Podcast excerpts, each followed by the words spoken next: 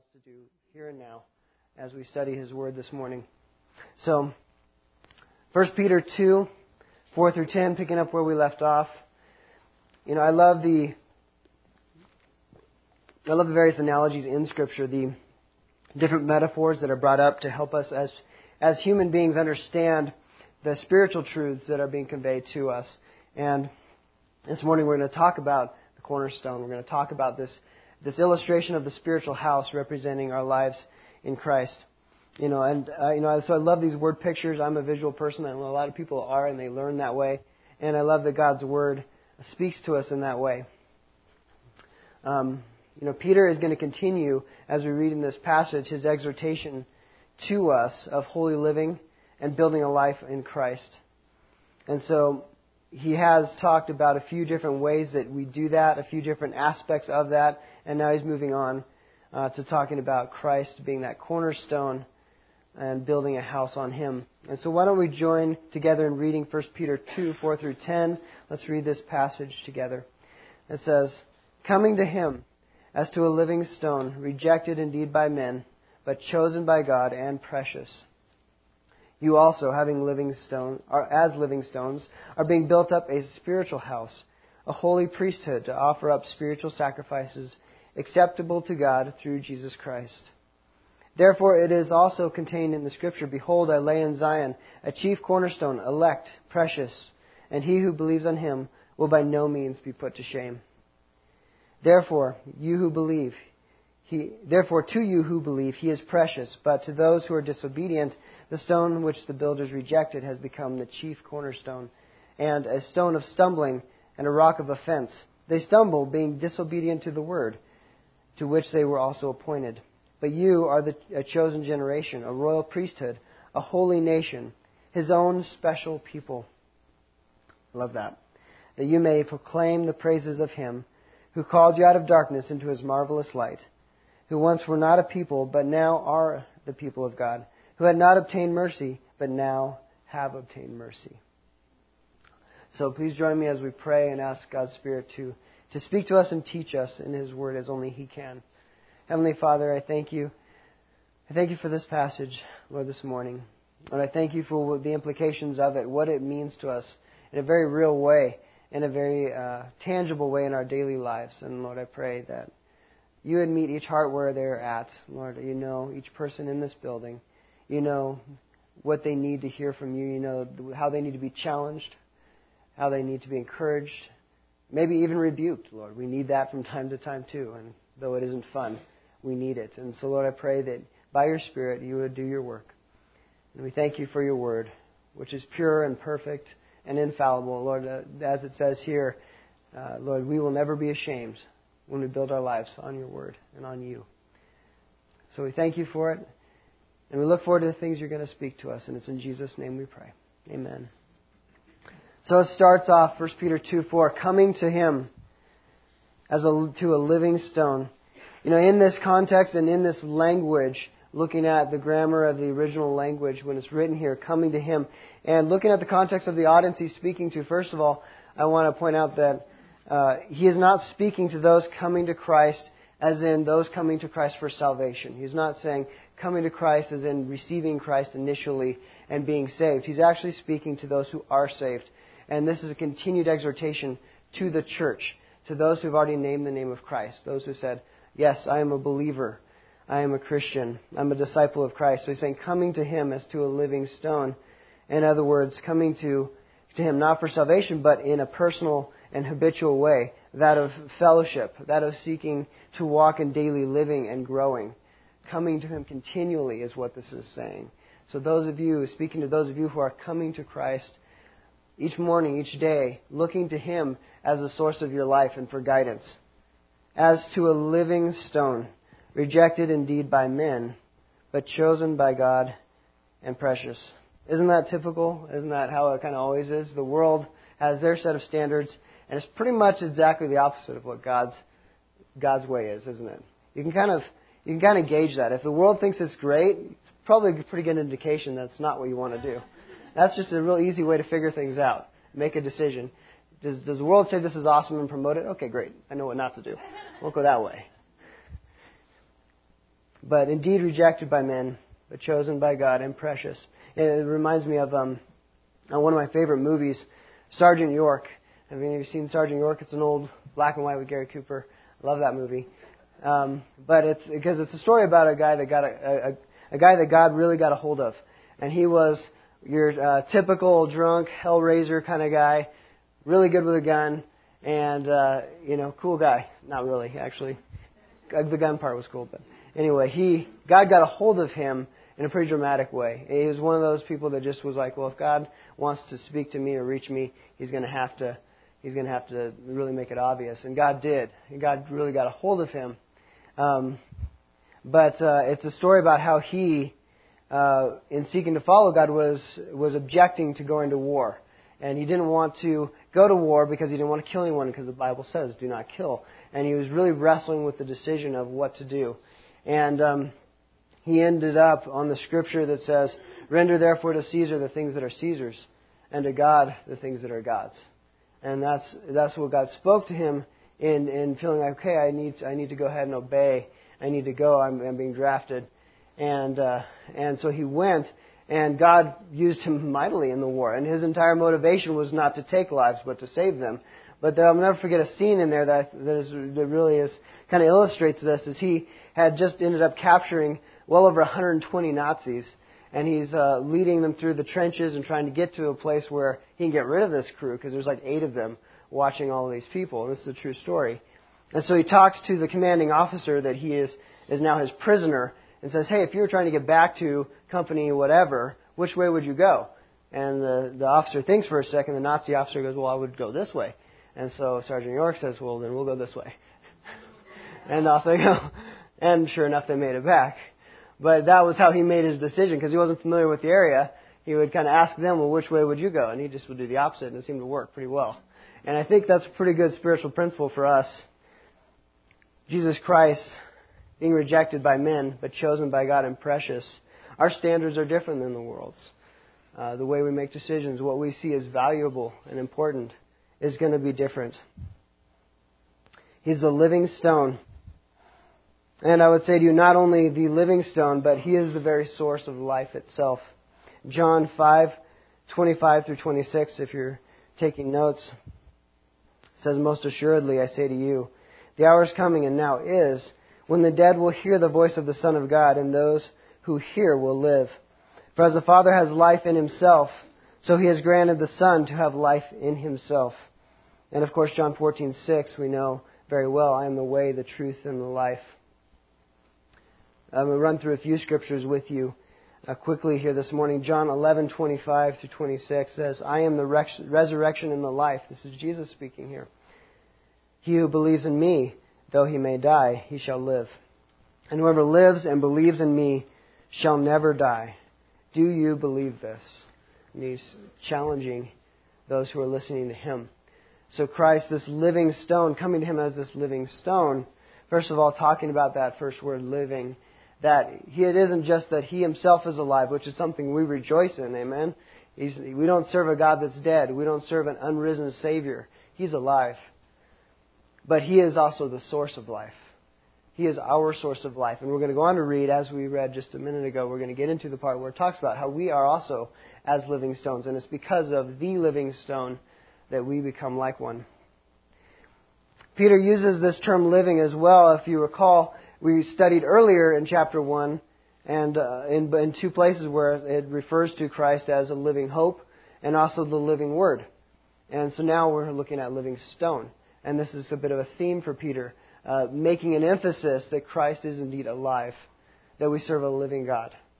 We don't serve a, and that's contrasted with a God of stone that isn't alive. And that was common in those days, wasn't it? They had their idols made of stone and wood that they would serve and those were not alive. There's a pretty big contrast there to be made between those idols and those things that were worshipped and served and looked to for deliverance or whatever it may be. And these were stones that were not living. These are dead stones. Jesus is not that, obviously.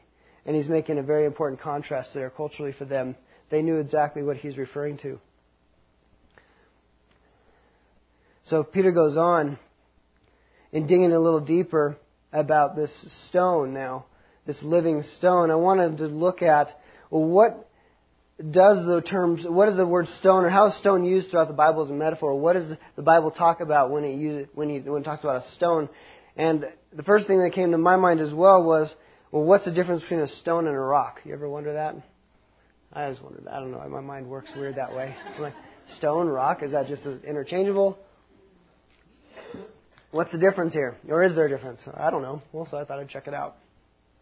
So I'll share with you what I found, and it's actually kind of interesting. Um, because there is a bit of a difference. Uh, some of it is cultural, some of it is linguistic and how we use the term. Uh, you know, for example, you know, you never talk about going stone climbing; you talk about going rock climbing. You know, you, you, and there's various uh, phrases that we use that we only use one or the other, and for a particular reason. But we see also an interesting consistency throughout Scripture as to how the term stone is used versus rock.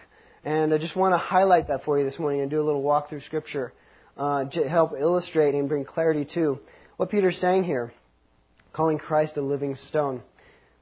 So I'm going to give you some examples. We're going to go through a few scriptures. You can jot these down or attempt to, to keep up. I'm going to move kind of quickly through some of these. But there is a, what I would submit to you this morning, what I want to encourage you in, is there is a specific reason that he says stone. It's not just, is that rock stone? I'll say stone. Why not? You know, it's not it's not random, and nothing in God's Word is. We know that all of it is purposeful, and so it always does us well to study and look and see what's being meant here. So, first of all, I'm, I'm going to go through a few of these.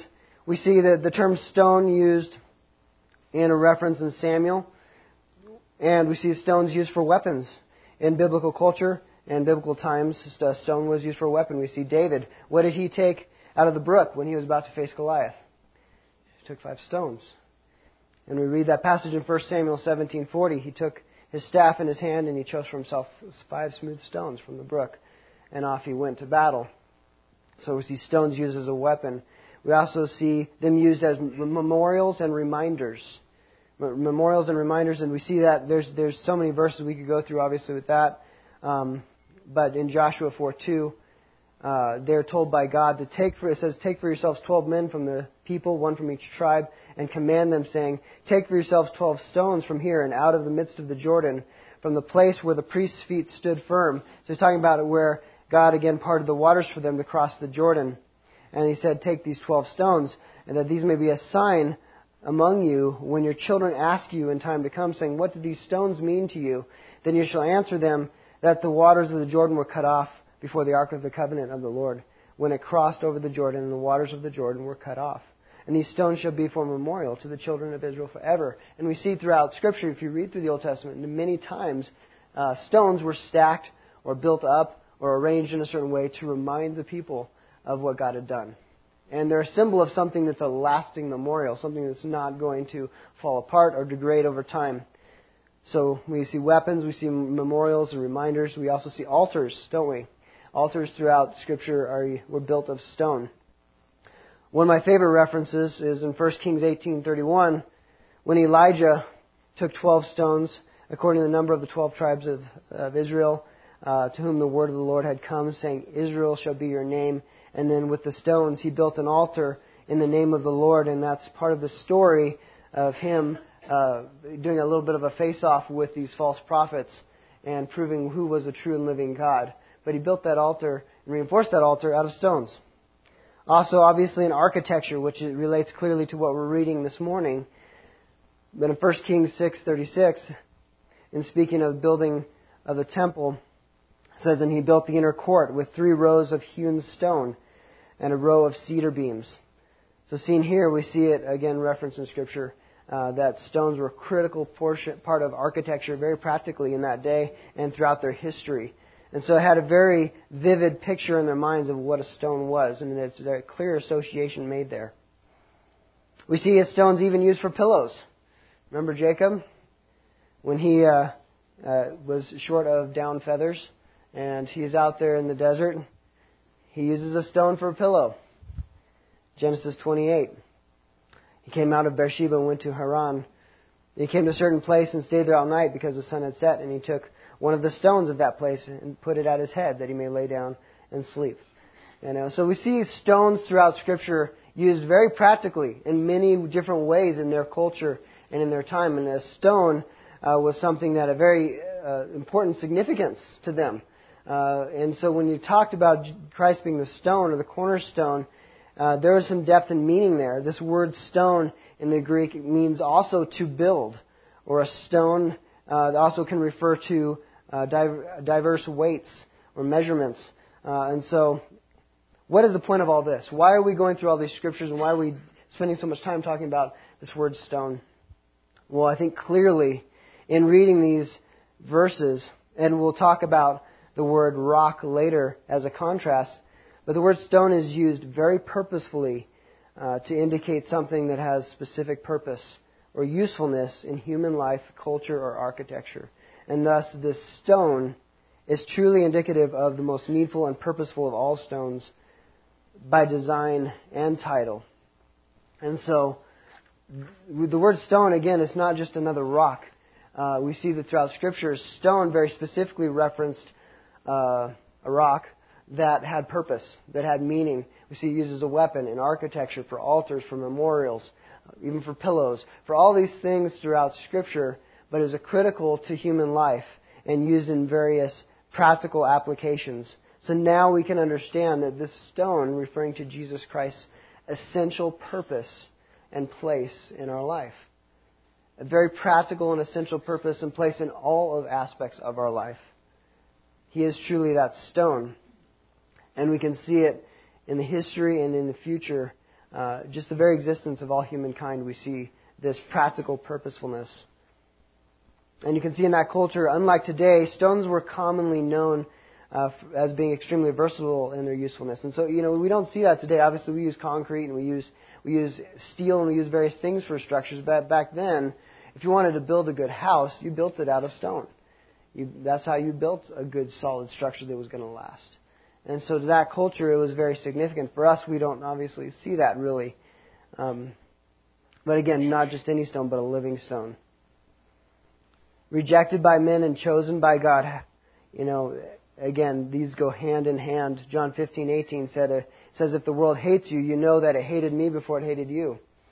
Remember Jesus speaking those words. He said, he went on to say, "If you were of the world, the world would love its own. Yet because you are not of the world, but I chose you out of the world, therefore the world hates you." So understand our guilt by association understand that as followers of Christ, we also will be seen as that stone, rejected indeed by the world, rejected by men. If it is our aim, therefore, to be accepted by this world, we're going to have a bit of a problem, aren't we, as Christians? We're going to come to a bit of a roadblock in our lives. If our goal is to be accepted by this world or to uh, you know, be rejoiced in by this world and, and to conform to this world's uh, method of, of approval, we're going to have a very serious problem, aren't we, as Christians? Because by design and by very nature, the standards of God, the things that are valuable to God, are not valuable or true or good to the world. There's an inherent, there's an inherent contradiction there. And this word, what's interesting, this word rejected here in Scripture, looking that up, it also is translated in the King James Version disallowed, uh, and it refers to not just a personal rejection of something, but this, this word actually infers a feeling greater than that. It actually um, connotates not even wanting it to be allowed, sort of being on a personal mission to eradicate. Uh, so when it says this was rejected by men, it doesn't mean that they just personally said, ah, that's not for me, and they were satisfied with that. No, look at the Pharisees. Were they okay with just not following Jesus? No, they weren't, were they? What did they want to do? They wanted to kill him. They wanted to get rid of him. They wanted him out of their culture. They wanted out of their lives. He was disrupting them. And so, in the same manner, we see that today, don't we? Is it not enough for us as Christians and followers of Christ to simply do our thing and the world does theirs? Uh, it's getting to that point now we're seeing, even in our country, where we're asked to be silent, aren't we? We're asked to, we're asked in a very real way to not live out our faith. That it's not okay for us to stand on the principles that we believe in anymore, is it? According to, according to the world, according to our society. They're going, yeah, that's nice that you have that religion and that belief, but as long as it stays in your house, as long as it doesn't, you don't take it with you into the rest of your life, as long as we never see it and it never bothers us in what we want to do as a society, well, that's that doesn't work, does it? That doesn't work as a Christian. Our identity isn't left at the doorstep when we leave our house. At least it shouldn't be. Not if we're following God's word. Our identity in Christ transcends everything we do in life. But this word rejected by men really uh, speaks to an, an actual attempt to completely eradicate this living stone, to get rid of it. They don't want anything to do with it. They don't want to be confronted with it. As we're going to read later on, it is an offense to them. But this very same stone, chosen by God and precious, and precious to us, as we read, something of incredible worth and value. God's purposeful design was to do exactly what was unnatural to us as humans to come in humility, to come to conquer sin. He didn't come to conquer Rome, did he? You know, and the Jews in that day, they were frustrated with Jesus and many times questioned, was he the Messiah? Because he didn't come as they wanted him to come. He didn't come to do what they wanted him to do. He didn't come to come as a conquering king. He came as a humble servant. And that was, that was something that was frustrating to them, something that they did not want to accept. He also did not come to make them feel good about themselves. He didn't come to give them warm fuzzies about their religiosity or their, uh, their self centered holiness or self righteousness. But again, precious to God. And as we spoke about last week, we have to realize how valuable Jesus is. And in doing so, it makes us realize how valuable we are to God. How, what value God places on us that He would send Christ on our behalf. And so, reading on, it says, a cornerstone. Sorry, I lost my place there. Stone and and you as living stones are also being built up a spiritual house, a holy priesthood to offer up spiritual sacrifices acceptable to God through Jesus Christ.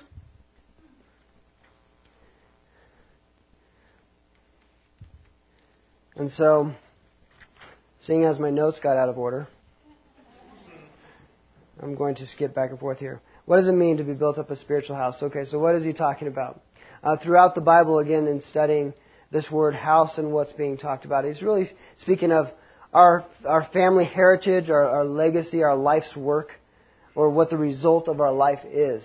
And so he's talking about us being built up as a spiritual house. Our house, when founded on Christ, will produce a certain result bringing glory to God and causing people to desire Him as we have Him. But building our house on any other foundation will have a very different result. Hebrews 3 3 says, For this one has been counted worthy of more honor and glory than Moses, speaking of Christ, inasmuch as he who built the house has more honor than the house.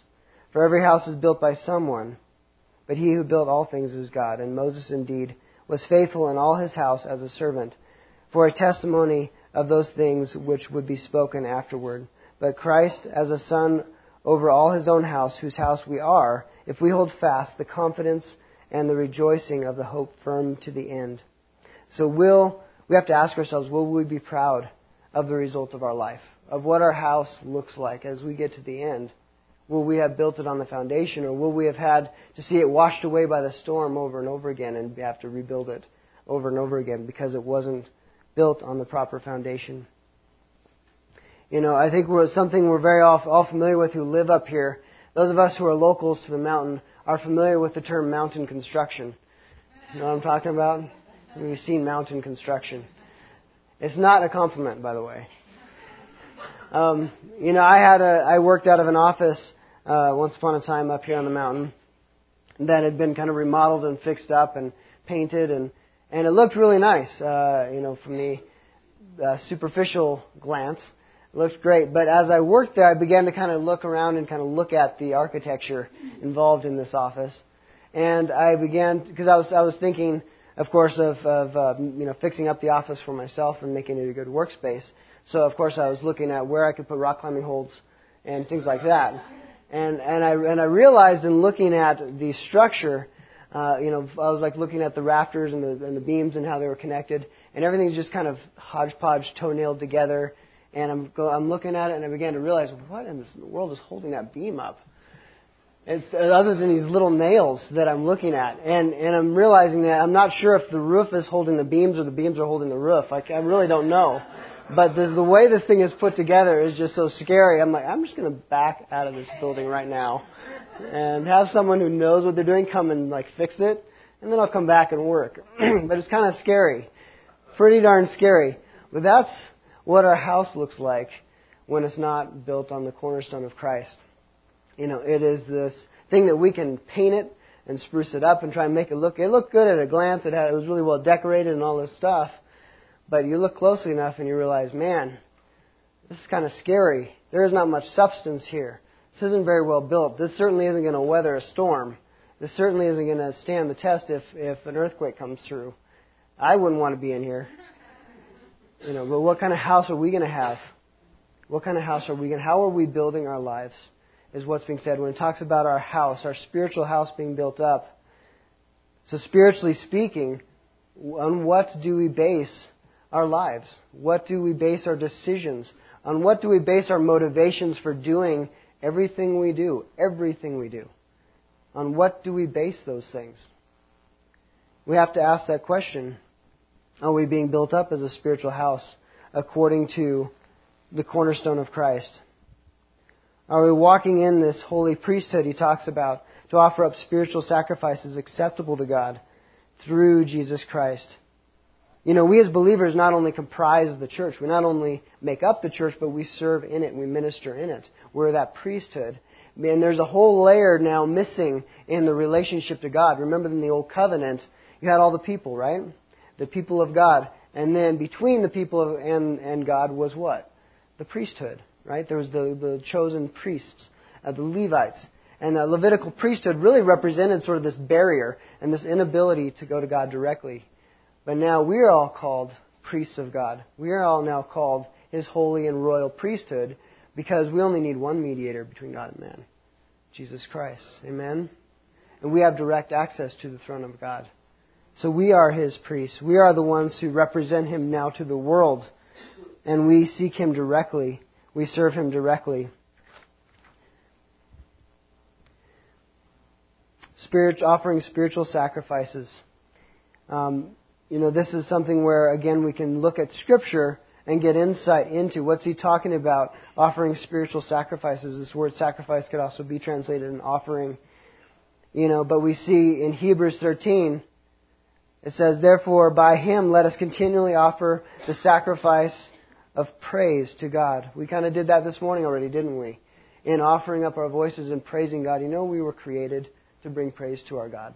That's what we, one of the things we were designed for. One of our purposes for even existing was to bring him glory and honor. And when we fail to do that, there is this sense of something missing, isn't there? There's really this lack because it's something we find great fulfillment in. It's something we were designed to do.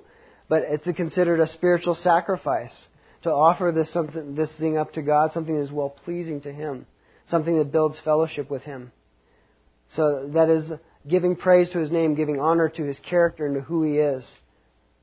But it goes on in Hebrews 13 saying, But do not forget to do good and to share, for with such sacrifices God is well pleased. And so, not only sacrifices of praise, but of doing good, doing good to others, to share, to, to be there for each other, to supply each other's need. Those are spiritual sacrifices, and if you remember in Scripture, we're, we're taught that when we do this to the least of these, we're doing it unto who? We're doing it unto Him, aren't we? And so it is actually a service to God when we serve one another. It's a sacrifice to God. Spiritual sacrifices, well pleasing to Him. Psalms 107, uh, Psalm 116 also refers to this.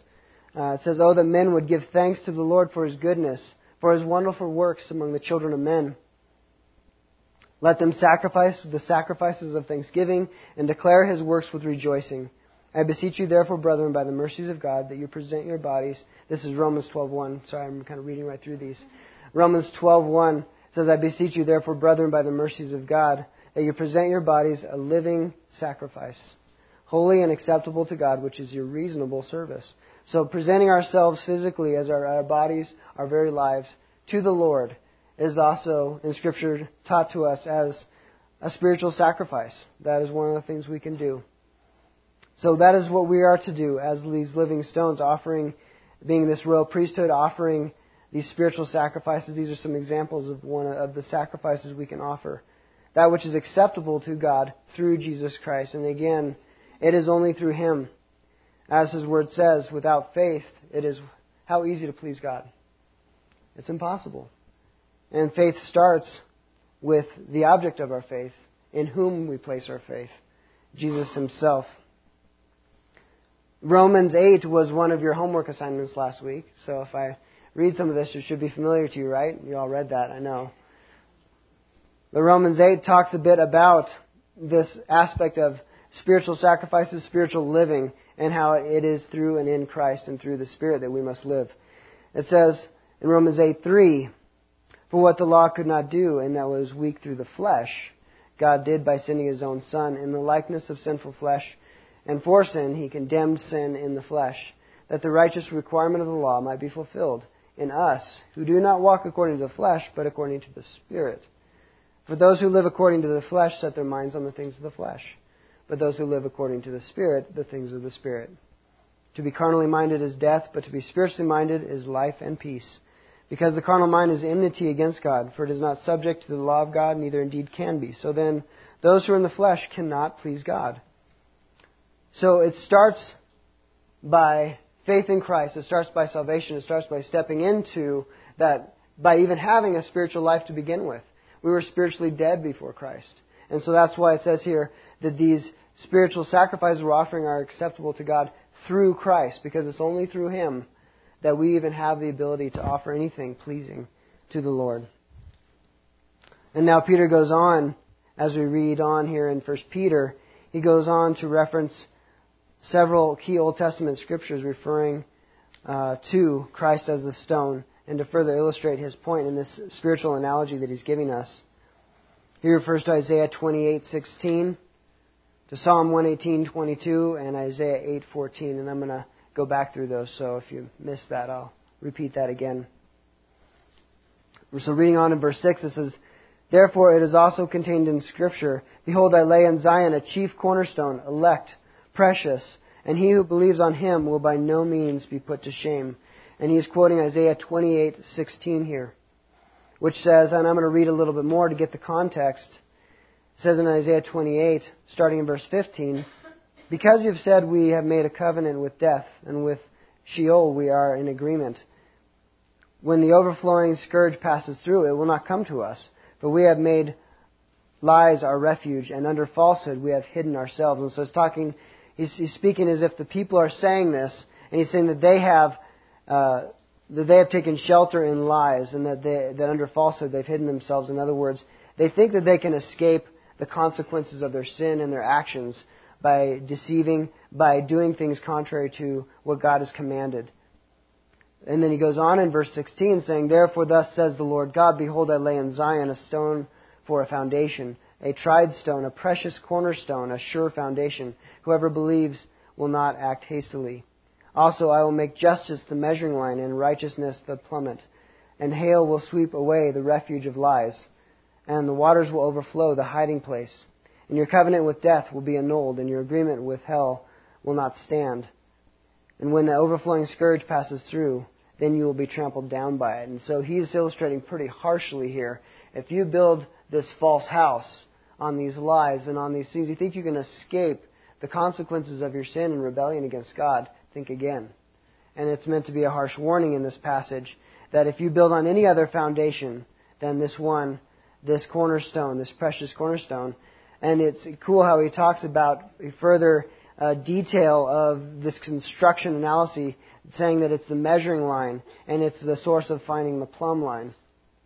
But he says if you build on anything else, you're going to be wiped out. And, and so Peter is referring to this passage you know, but he also gives us a precious promise that we'll never regret building our lives on the foundation of Christ. That it's a decision we will not be ashamed of when all is accounted for. In verse 7, therefore you who believe, To you who believe he is precious, but to those who are disobedient, the stone which the builders rejected has become the chief cornerstone. So I'm going to kind of go back to my cornerstone notes here since I had things out of order. What is the cornerstone? And what, what does this term mean? What is it talking about? Is it just a stone that's in the corner? In other words, no. And I think those of us who have studied this before know better. You know, but it's interesting to think of how, well, why would it be a cornerstone? Isn't that sort of contrary and opposed to the idea of Jesus being central in our lives? We have him off in the corner over here. What is being talked about? And clearly, obviously, this is a, an analogy or metaphor that's being brought forth that's speaking to sound construction. But this cornerstone is really, especially in ancient architecture, uh, was the, one of the most important pieces of the entire building. And why is that? Well, the rest of the building itself is guided by and compared to that cornerstone. That cornerstone was that first and most important piece of the foundation because they spent the most time in, in perfecting that stone, making sure it was absolutely the right size, shape, angle, every dimension was just right, that it was laid just right because when they went on to build the rest of the house or the building or the structure, everything else in that structure would be compared to that cornerstone. In other words, it isn't straight if it doesn't line up with the cornerstone. It isn't level if it doesn't line up with the cornerstone. It isn't plumb if it doesn't line up with the cornerstone. So you better be sure that cornerstone is sound, right? You better make sure that that's a, a good cornerstone. And so that was a very critical aspect of any good, sound building.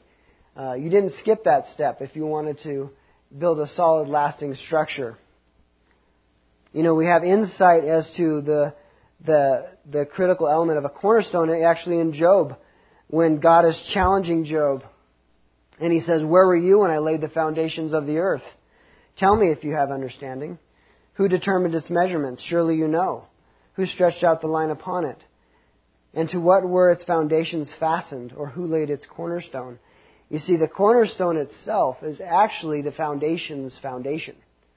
It is what what guides the rest of the structure of the, that holds up the rest of the building. It is it is truly the foundation's foundation. It sets the standard. It was also typically one of the largest stones in the entire foundation, uh, and more, more deeply rooted and grounded, more carefully crafted, as I mentioned, and being the first step. In modern times, we actually do see cornerstones used. You'll look around in some buildings that were just built in the past couple hundred years, or even recently, and sometimes symbolically, they'll put a cornerstone in. Maybe, maybe you've seen this. But that cornerstone usually will have a plaque or an engraving on it, and symbolically, that cornerstone is meant to represent the chief purpose of that building. It also is meant to dedicate it and to give honor to those who made its erection possible. And so you see that, that cornerstone, and it doesn't have the structural significance uh, that it used to, but it has more of a spiritual significance or significance as to the purpose of that building. It really clearly states, listen, this is why this building was built, and this is on behalf of who was built, or these are the people who even made it possible to build it. So that cornerstone still is that preeminent stone in the foundation, really talking about the purpose of the rest of the building. And that is the cornerstone. And that is what Jesus is meant to be. I love what Ephesians 2:20 has to say about it. It says, "Having been built on the foundation of the apostles and the prophets, Jesus Christ himself being the chief cornerstone." And so again, we see the foundation uh, is not just Christ in this in this illustration, but that Christ holds the entire foundation together. But we can also see it illustrated a different way when speaking of a rock, building our house on the rock. But it says, "In whom the whole building, being fitted together, grows." into a holy temple in the Lord, in whom you are also being built together for a dwelling place of God in the Spirit. So we're not only individually houses unto God, but also collectively. So it's interesting how in Scripture it's illustrated as we individually have this spiritual house that we're building, but also collectively as the body of Christ, we have this spiritual house that we're building. And this kingdom of God that is meant to be established. And so there's this collective sense of of the foundation being Christ collectively, but also individually, personally, very intimately, is Christ our foundation. And there's those two contrasted things. You know, if you've ever watched the construction of a building or a house, you'll notice that they that for a long time. How many of you saw actually and watched sort of the construction of? You notice down there by Citrus Plaza. What's that new plaza called? Mountain Plaza or something. The, right by Citrus Plaza there in Redlands, they built all those new buildings and shopping centers and all that. Many of you know what I'm talking about. We've noticed for uh, months and months and months, it seemed like nothing was happening, right? It's just a bunch of tractors and graders and stuff driving around. And then next thing you know, I drive down there and all of a sudden these buildings pop out of out of nowhere. And why is that? Well, they spend so much time making the foundation right and making sure that everything is set so that the rest of the building will be good. That's where a lot of the energy and effort goes into, is setting the grade and, and laying the foundation, making sure that everything built in the future is going to be solid. After that, it's pretty simple. The walls go up, the, build, the, the trusses go on, they start putting the signs up, and everything kind of slaps together. But the reason that all the rest of that goes so well is because they spent the time they did on the foundation. And that speaks very clearly to us, doesn't it, spiritually? Are we spending time on that foundation? Is the foundation of our lives truly where it needs to be in every aspect? And if so, that makes life pretty simple for us, doesn't it? If we're not so concerned with pleasing everyone around us or, or, or matching up with what the world has in its value systems, if we're not so confused and disoriented and frustrated by pursuing the things of, of this earth, the things that Satan would distract us with, life can be pretty simple. If we're seeking to please God alone, that's pretty simple. It may not be easy, but it's pretty simple, isn't it? All we have to do really is look at comparing Scripture uh, with what we're looking to do and go, does it match up? Does it fit with this plumb line? Am I following Christ or not? Am, am I in line with what He would have in His established Word or not? And that can be very, it can suddenly simplify our lives in a pretty dramatic way. Where now I'm not concerned so much with what my friends think or my coworkers think or well, how does this work out legally, or how does this work out? Obviously, we won't take into account legality, but I mean, you know, it, typically, if we're doing things according to the honesty and ethical nature of, of Christ and His Word, uh, it really sets all those things right, doesn't it? And it makes it very simple. We really have one question to ask when building our spiritual house: is is it built on the foundation of and in line with Christ Himself as the cornerstone?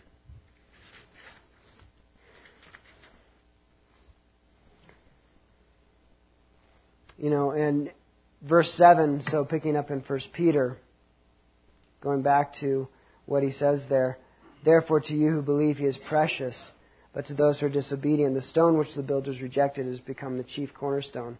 And that's Psalm 118:22 being quoted there. The stone which the builders rejected has become the chief cornerstone. And this is the Lord's doing. It's marvelous in our eyes. And Jesus himself also quotes this passage. He quotes this passage in Matthew 21:42. And in there he says, Jesus said to them, "Have you never read the scriptures? The stone which the builders rejected has become the chief cornerstone." And this was the Lord's doing, and it's marvelous in our eyes.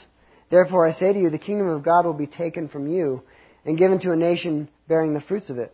And whoever falls on the stone will be broken, and on whomever it falls, it will grind him to powder. And the chief priests and the Pharisees heard these parables and they perceived that he was speaking of them. But when they sought to lay hands on him, they feared the multitudes because they took him for a prophet. But Jesus used these same scriptures to illustrate a very important point that though Israel, he's speaking to them as Israel, he says that how what will be taken, the kingdom of God will be taken from you and given to a nation bearing the fruits of it. In other words, he's speaking of the ushering in of the kingdom of God being the church, now transcending not just a culture or a race such as God's chosen special Jewish people, which doesn't mean we replace them. They're still His chosen people, but now we have this nation who was not a nation, as we read, and we're going to read here. We have those who've received mercy who had not received mercy. We are now His spiritual house, His chosen people, and built on the cornerstone of God Himself. And Jesus reads from the same passage. Jesus quotes the same passage in Psalm 118. And but to those who reject him, he is a source of offense. Reading on in verse 8, a stone of stumbling and a rock of offense, which is from Isaiah 8:14. They stumble being disobedient to the word to which they were also appointed. The word here is the same word we read earlier, which speaks clearly of the gospel message. And so they're disobedient to the gospel. They're disobedient to Christ. And it's interesting that he's continuing to weave in this thread of obedience versus disobedience and how it's such a defining factor in who are followers of Christ and who aren't. Reading on, I want to um, bring your attention to a passage that we're all familiar with. Kind of had me singing a children's song this week. Um, a wise man builds his house on the rock. You ever heard that song? Foolish man builds his house on the sand. Well, I've heard a couple different versions. I'm sure. I remember Psalty the singing songbook. I love that that stuff. I had good memories of that. So I was singing Psalty this last week as I was thinking of this. But it's interesting how this Jesus ties in the same thread of obedience versus disobedience in Matthew 7:24. And he says, Therefore, whoever hears these sayings of mine and does them, I will liken him to a wise man who builds his house on the rock. And the rain descended, and the floods came, and the winds blew and beat on that house, and it did not fall, for it was founded on the rock. But whoever hears these sayings of mine and does not do them will be like a foolish man who built his house on the sand. And when the rain descended and the floods came and the winds blew and beat on that house, and it, and it fell, and great was its fall. And so we see that Jesus himself talks about this disobedience as opposed to obedience, how if we're true followers of Christ, if we're truly building our foundation on the rock, if Christ is our cornerstone, then it plays out in our obedience of His commands if we follow what He said for us to do. And now here we see sort of contrasted a rock versus a stone. And we don't have a lot of time to spend on this subject, but in having already talked about what a stone is in Scripture and its practical usefulness, sort of speaking uh, more of stones smaller in size as opposed to a rock, we see in Scripture tends to speak of something huge, something uh, that is, is more of a pinnacle or a landmark, uh, something upon which everything could be founded and based. For example, the Lord isn't called the stone of our salvation. He's called the rock of our salvation. We see in 2 Samuel 22, the Lord is my rock and my fortress and my deliverer. Who is a God except the Lord? Who is a rock except our God? Blessed be my rock. Let God be exalted, the rock of my salvation. Psalm 31 says, Bow your ear to me, deliver me speedily, my rock of my refuge, the fortress and my deliverer. Psalm 62, In God my salvation and my glory, the rock of my strength. So we see him called the rock of our salvation, the rock of our refuge, the rock of our strength. We see an illustration of this general sense of building our entire house on the rock of God Himself, on the rock of Christ. And so there's a bit of a contrast between what a stone is and what a rock is. And it's just an interesting study to do throughout Scripture. Uh, we don't have time to get more deeply into it, but I want to wrap up some of these thoughts here in this passage and read on in verse 9 and 10. It says, But you are a chosen generation, a royal priesthood, a holy nation. So Peter wraps up his thoughts here with really an encouraging reminder of who and what we are in Christ. He repeats some of the things he's mentioned before, but he also ascribes some titles that were once applied only to Israel. It's interesting here how some of these things he's talking here, as I read in Jesus' words earlier, how he says the kingdom of God will be taken from them and given to those who show the fruit of it. He's ascribing these titles now, which were once only applied to Israel, to the church, to us. And he says, You are a chosen generation, a royal priesthood, a holy nation, his own special people, that you may, may proclaim the praises of him who called you out of darkness into his marvelous light who were once not a people, but now are a people of God, who had not obtained mercy, but now have obtained mercy. And he's quoting there from Hosea 2, verse 23. You know, the Jews misunderstood the mystery of the gospel and the plan for salvation. They thought God chose them to be the one and only saved special people, and they kind of clung to that. And they really missed the big picture, didn't they? God didn't chose them to be the one and only saved special people. God chose them so that through them all would be saved, and salvation would be brought to all men and to all peoples and all nations. As it says in Genesis 26:4, prophesied from the very beginning, and sometimes it's baffling that they would miss it. It says, And I will make your descendants, speaking to Abraham, I will make your descendants multiply as the stars of the heaven, and I will give your descendants all these lands, and in your seed all the nations of the earth shall be blessed. So even from the beginning, the very first book in the Bible, we know that God's plan was to bring salvation to all. It wasn't just to choose this special people and they're just His special people. No, he, they're the, the people through whom He brought salvation to all. They're the people through whom He made us all a holy nation, a special people, a chosen generation. And so, in conclusion, as His chosen people, as His royal priesthood, we are called to declare his praises, to offer these sacrifices up before all the world. We are called to declare his attributes and his goodness. And in this declaration, along with holy living and serving as his royal priesthood, we are merely, it's merely the proper response to his mercy, as it says here. That we who are not a people are now a people and who had not obtained mercy, we've received mercy. So all these things that we do in building our life on the foundation of Christ is merely a proper response to the mercy we've received. So, is your life truly built on the rock of Christ? Is He truly your cornerstone? Uh, or does your house need to be rebuilt? Does it need to be scraped down to the foundation? Or maybe it needs to just be built all over again. And we have to really look sometimes. Sometimes we do some room additions that aren't very well founded. Sometimes we get ahead of ourselves and start building the upper deck without building the supports for it. You know, we want to see the roof go up. We want to see the walls go up. Sometimes we get in a hurry, you know, don't we? Um, you know, God wants to spend more time on the foundation in our lives, and we're anxious to put the walls up. We're anxious to get the first floor on, and God says, "Hold up. We're still working on the foundation. We're still getting it established. We're still getting it plumb in your life. We're still getting it square." And if you start throwing the walls up now, it's not going to look pretty it's going to come tumbling down. It's going to be something that, as it says here, is going to bring shame, as opposed to those who truly make Christ their cornerstone, who guaranteed will not be ashamed. In the day of judgment, when it all is said and done, we will have nothing to be ashamed of. We'll be very thankful and very proud, uh, just very humbled at what God has done in and through our lives, if we choose to make Him truly and practically our cornerstone, the measurement upon, by which we, we gauge everything the decisions we make and how we live our lives.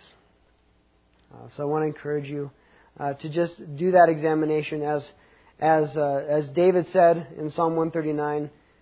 Search me, O God, and know my heart. Try me and know my thoughts. See if there's any wicked way in me, and lead me in the way everlasting. Sometimes we have to pray that ourselves, don't we? We have to ask God to go ahead and put the plumb line up. Go ahead and put the level on, and see if there's something we need to recalibrate. Maybe there's that maybe we need to break, we need to demo that, that whole half of the house and, and start over and let the foundation be laid properly. But I encourage you, don't be afraid to let God go to work. Don't be afraid to let the master architect break some walls down and, and build some things anew. Because when he does it, it's good. Amen? Unless the Lord builds the house, they labor in vain that build it. Let's pray. Heavenly Father, I thank you for your word this morning and for the great hope it gives us in you. And Lord, I pray that you would give us clarity, Lord, in the building of our spiritual house as we look at what does our life represent? What does it look like? What does it stand for? I pray that we would be humble and honest with that picture. And Lord, does it represent you? Is it built upon your principles and who you are? Does it reflect an accurate and, and, and a solid and sure foundation? One in which we will never be moved or shaken. And Lord, if, if not, I pray that you would do your work. Lord, I pray that we would be humble enough and willing to let you work. And Lord, I pray if there's anyone here who has not even laid that foundation, who has not received Christ, I pray that they would take that opportunity to do so today, to not leave this place without having laid that foundation. And so, Lord, we give you the rest of this time together. We ask your Spirit to continue the work you've begun. And it's in Jesus' name we pray. Amen.